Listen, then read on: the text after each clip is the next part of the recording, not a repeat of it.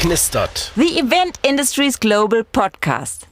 Hallo und herzlich willkommen zu einer neuen Folge von Alufolie knistert. Mein Name ist Timo Zohm und heute zu Gast bei mir ist Sarah Brechensbauer. Hallo Timo. Hi Sarah, schön, dass das geklappt hat. Dito, freue mich. Wie geht's? Mir geht's prima. Ähm, ich hatte am Wochenende Geburtstag und ähm, dementsprechend ähm, hatte ich ein ganz, ganz tolles, schönes Wochenende und freue mich jetzt auf das Gespräch mit dir. Klasse, dann nochmal auf äh, ganz offiziellem Wege alles Gute nachträglich. Danke dir.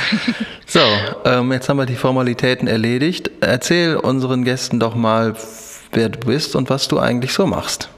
Mhm, sehr gerne. Ich äh, bin schon seit über 13 Jahren mittlerweile in einem Baukonzern tätig und leite dort das Eventmanagement. Das ähm, führt immer wieder zu Schmunzlern bei Leuten, ähm, die sich dann überlegen, was macht denn ein Baukonzern für Events? Und zwar ganz, ganz, ganz viele und seit Corona ähm, noch ganz andere. Ähm, und äh, wir haben zum Beispiel auch eine Kulturreihe jedes Jahr im Sommer, wo wir unsere Türen öffnen und ähm, man zu einem ganz tollen Kulturevent kommen darf. Aber wir haben natürlich auch ganz viele andere Veranstaltungen, klassische Schulungen, Tagungen, Kongresse, Messeauftritte, aber auch ganz große Sommerfeste für mehrere tausend Leute ähm, und mit, mittlerweile, wie gesagt, ganz unterschiedliche Arten von Events. Und ähm, zusätzlich habe ich mich auch noch während Corona ähm, dann auch noch selbstständig gemacht und bin in die Hochzeitsbranche mit reingekommen, ähm, weil, naja, das Segment der privaten Events mir eben noch gefehlt hat. Wow. Ähm, da muss ich jetzt erstmal ganz kurz äh, in mich gehen und mal überlegen, an welcher Stelle fange ich denn überhaupt an?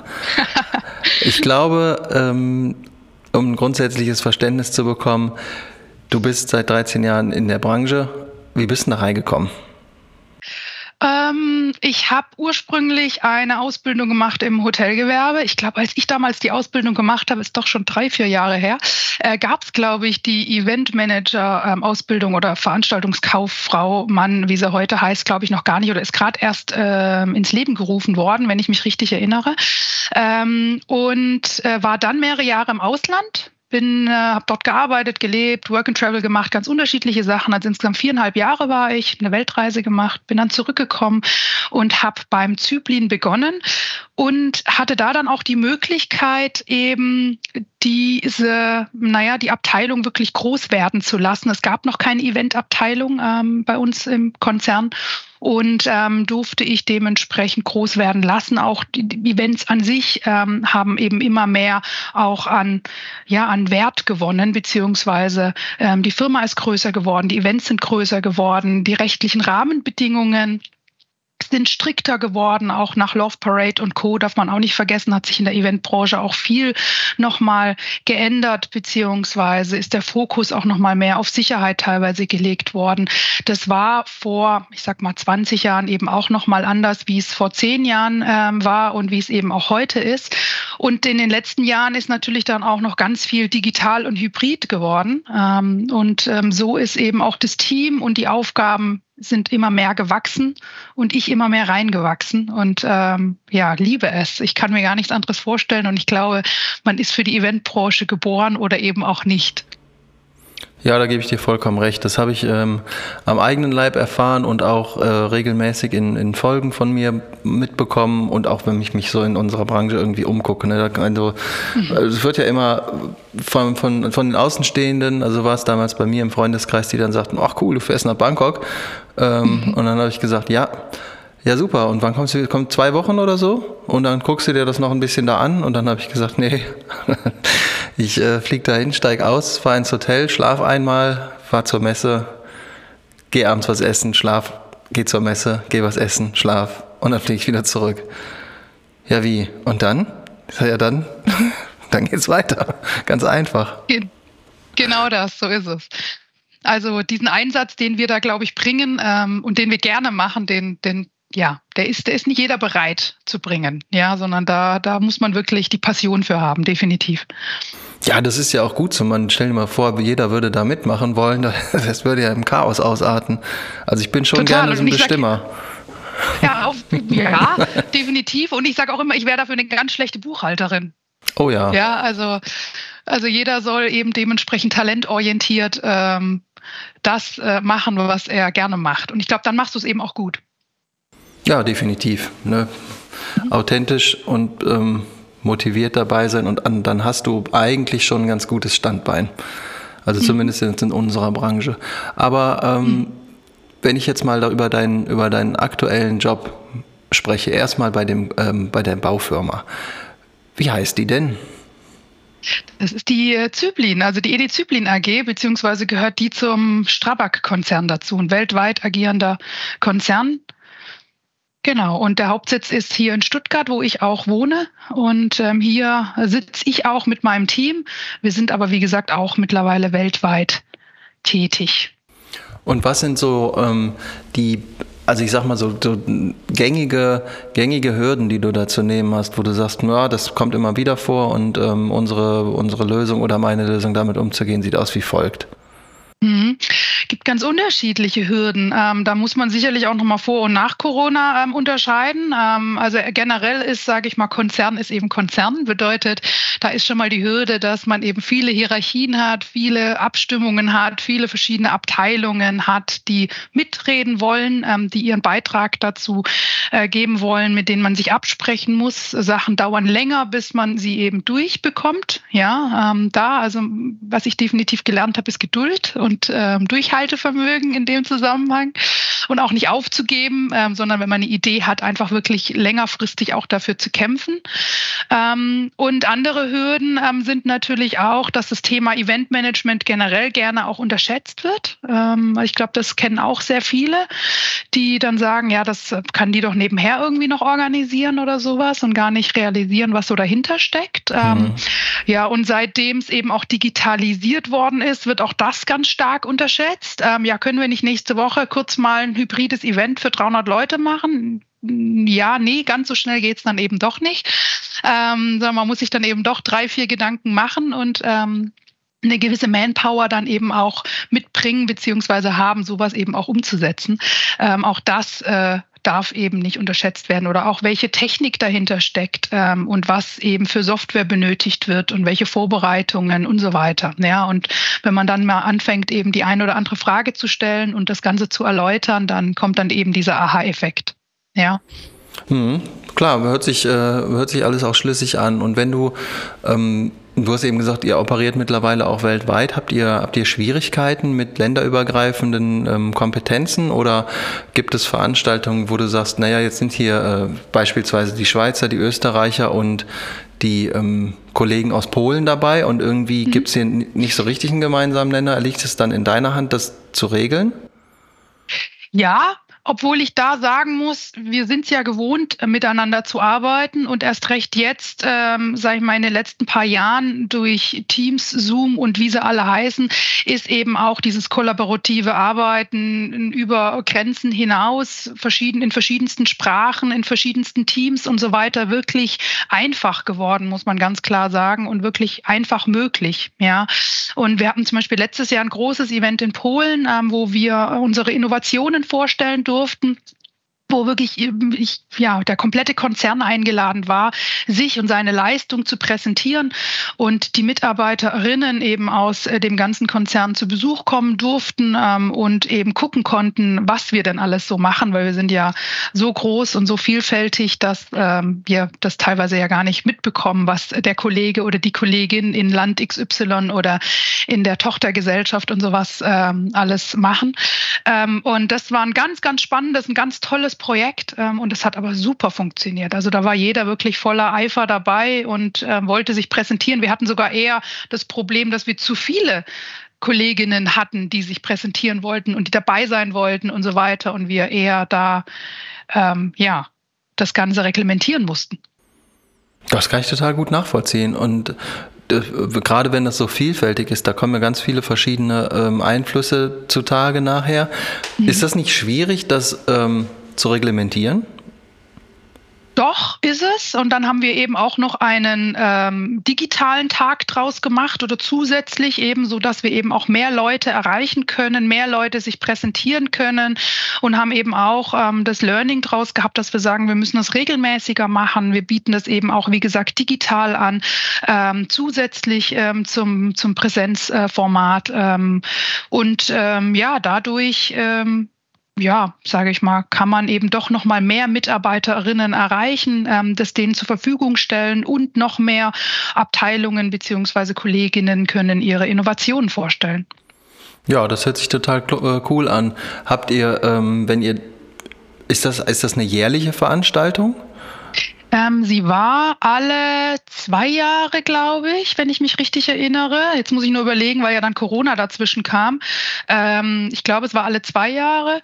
Und jetzt überlegt man aber eben, dass man sie wirklich jährlich auch umsetzt.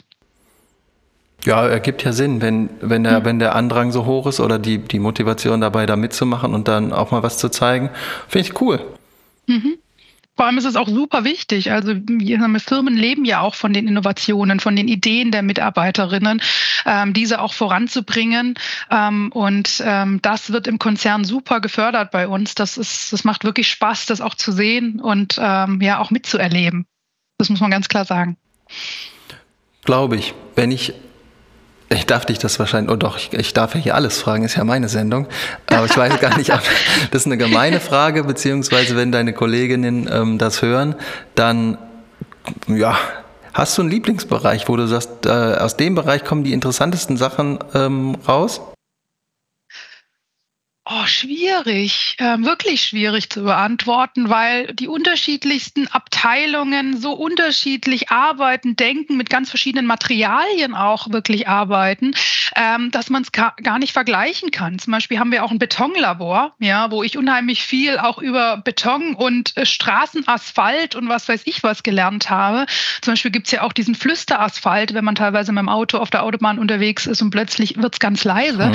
Ja, ähm, das ist eben ganz spezielles Material, ja. Ähm, und da gibt es so unterschiedlichste Sachen und da sind wir eben auch dran äh, zu gucken, dass es eben unheimlich nachhaltig auch alles wird, ähm, weil ich sag mal, die Baubranche ist eben eine der größten, sage ich mal, Umweltverschmutzer. Das ist uns bewusst und da versuchen wir jetzt auch aktiv dagegen eben zu agieren und zu überlegen, wie können wir eben mit Innovationen ähm, auch, sagen wir, unseren Beitrag zu leisten, eben auch für unsere Kinder zukünftig eine äh, lebhafte Welt zu hinterlassen.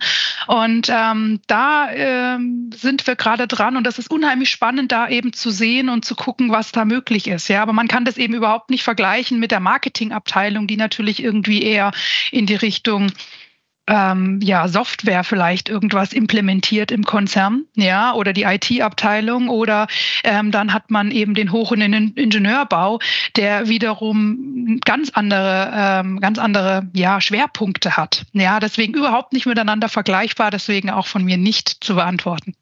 Sehr diplomatisch. Hast du schon mal darüber nachgedacht, in die Politik zu gehen? Noch nicht. ja, das äh, war auch nur ein kleiner Spaß. Aber wir sind ungefähr bei der Hälfte der Folge angekommen. Und mhm. jetzt hast du viel über dein, dein ich würde es mal sagen, Hauptstandbein gesprochen. Mhm. Ähm, jetzt hast du noch ein zweites. Mhm, genau, und zwar bin ich noch das Glücksfräulein. Und das ist so ein bisschen das Glücksfräulein, so habe ich mich genannt, ähm, weil ich eben in der Hochzeitsbranche nur mit glücklichen äh, Menschen zu tun habe.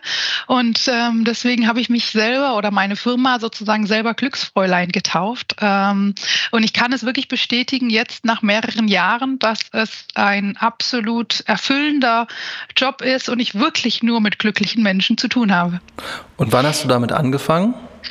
Ähm, in der Corona-Zeit. Ähm, ich war die 2020 die ersten paar Monate äh, in Kurzarbeit. Ich habe zwar schon länger mit dem Gedanken gespielt gehabt, aber es ist eben schwer, innerhalb der Eventbranche ein weiteres Event-Standbein aufzumachen, weil natürlich die Hauptsaison ist bei uns im Sommer und die Hauptsaison der Hochzeitsbranche ist eben auch im Sommer.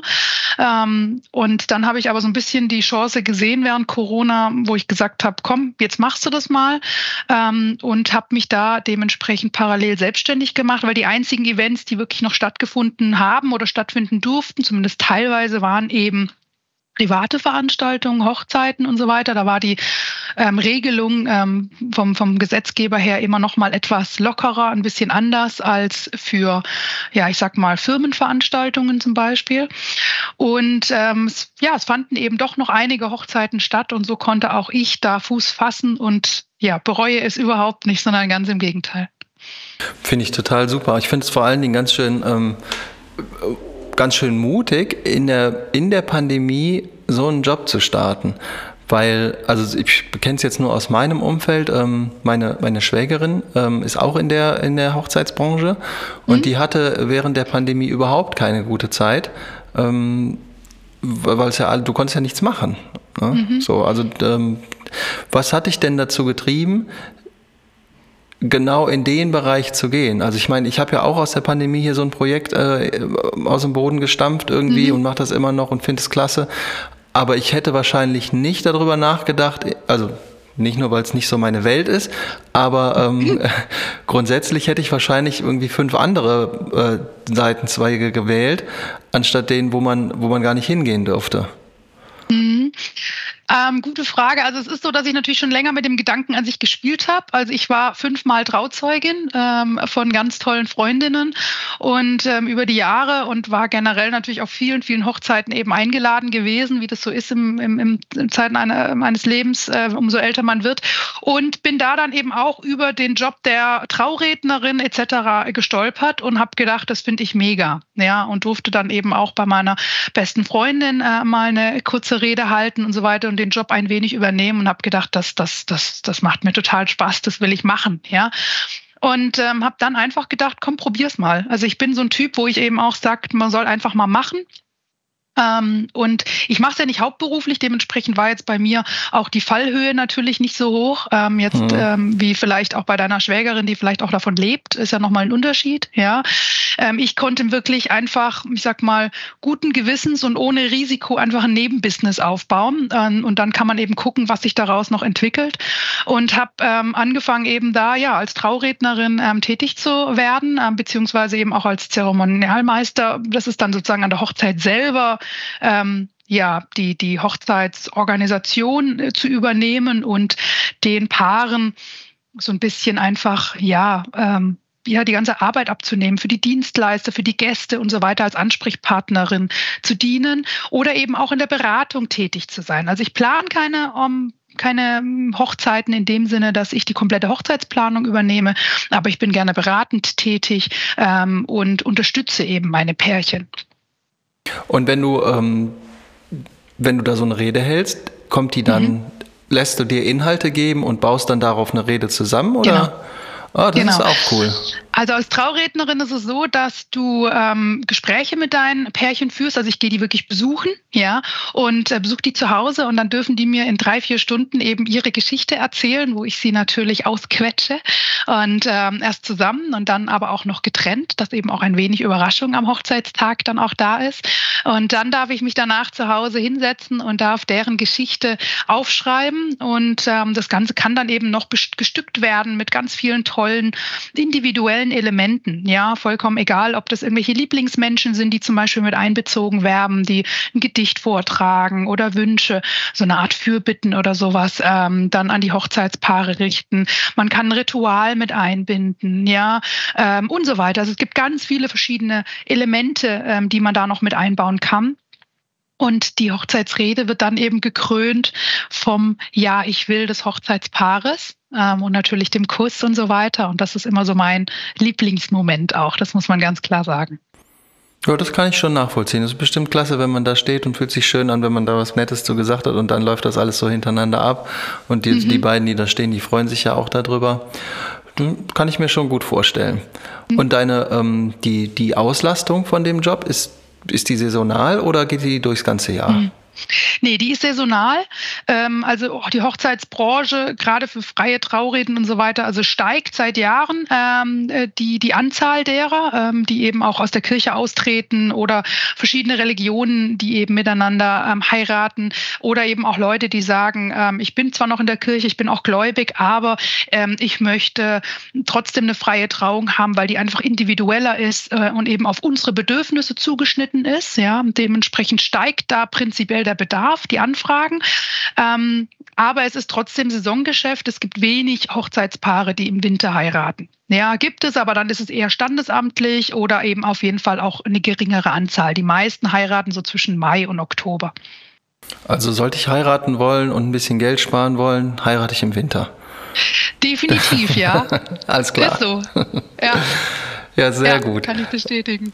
So, du hast jetzt die Wahl. Du kannst entweder von deinem Hauptjob oder von deinem Zweitjob eine kleine Geschichte erzählen. Irgendwas, wo du sagst, boah, das ist mir so in Erinnerung geblieben, das erzähle ich auch gerne mal äh, bei Freunden oder auf einer Party oder mir. oder dir. Oh, da fallen mir so viele Geschichten ein. Da muss ich mir jetzt überlegen, äh, was ich denn äh, da nehme. Ähm, ich glaube, äh, so ein bisschen die Passion für das Eventmanagement an sich würde ich, glaube ich, gerne ähm, mitgeben. Und zwar hatten wir, oh, das war so in den Anfangsjahren meiner, meiner Zeit bei Zyplin, da hatten wir ein ganz, ganz tolles Kinderfest organisieren dürfen. Also wirklich ein Fest für Kinder. Nicht für die Familien unbedingt, sondern wirklich der Fokus lag auf die Kinder. Es gab für die Erwachsenen gar nicht so viel Programm. Für die gab es ein Extrafest. Das ist mhm. was ganz Besonderes, was, glaube ich, die wenigsten Firmen wirklich machen. Ja, und ähm, da durften wir uns wirklich austoben, wir durften mega kreativ sein und haben da einen riesen Dschungel gebaut und so weiter. Und es war mega, es war ganz, ganz, ganz toll. Und ähm, das, der Titel hieß auch beim Zyplin sind die Affen los. Ähm, wir waren selber auch verkleidet etc. Ja, und diese Veranstaltung zum Beispiel, die werde ich nicht vergessen. Also einmal, es war unheimlich viel Arbeit, die wir da reingesteckt haben im Voraus in die Planung und so weiter bis zur Umsetzung. Ähm, wir haben also wirklich, was, was wir da alles Tolles gemacht haben. Selbst der Eingang war schon so, dass wir da so einen Tunnel gebaut haben, wo die Kinder durch sind mit Geräuschen, wo alles verdunkelt war und ähm, so Pflanzen runterhingen, dass es wirklich auch so das Gefühl war, hier, ich laufe durch den Dschungel durch. Ähm, und hatten Affen- und Tiergeräusche und so weiter. Und so war schon sozusagen der Start ähm, in das Event. Und dann diese leuchtenden Kinderaugen zu sehen, als die reinkamen und die nicht mehr gehen wollten. Und äh, wir hatten, glaube ich, 400 Kinder oder sowas da rumrennen, wenn ich mich richtig erinnere. Das werde ich nicht vergessen. Also das ist auch eins meiner absoluten Lieblingsevents, ähm, die ich organisieren durfte. Ich durfte sie auch mehrmals organisieren. Ich glaube, dreimal insgesamt, wenn ich mich richtig erinnere. Ähm, und das waren absolut meine Lieblingsevents weil natürlich Kinder einfach noch mal dankbarer sind, noch mal ja, ist noch mal schöner zu sehen, die sind noch mal emotionaler und dafür machen wir es. Also ich sage immer, mit unserem Job können wir Menschen eine schöne Zeit bereiten, ja, je nach Eventart, ja. Und ähm, das ist das, was äh, wofür zumindest ich äh, lebe und warum ich so eine Passion für diesen Job auch habe. Das ist eine schöne Geschichte. Dankeschön. Damit können wir den Sack auch zumachen. Ich habe eine obligatorische, also vielen Dank für die Geschichte erstmal. Sehr gerne, Timo. Und bevor ich dir jetzt die obligatorische letzte Frage stelle, habe ich noch eine andere Frage.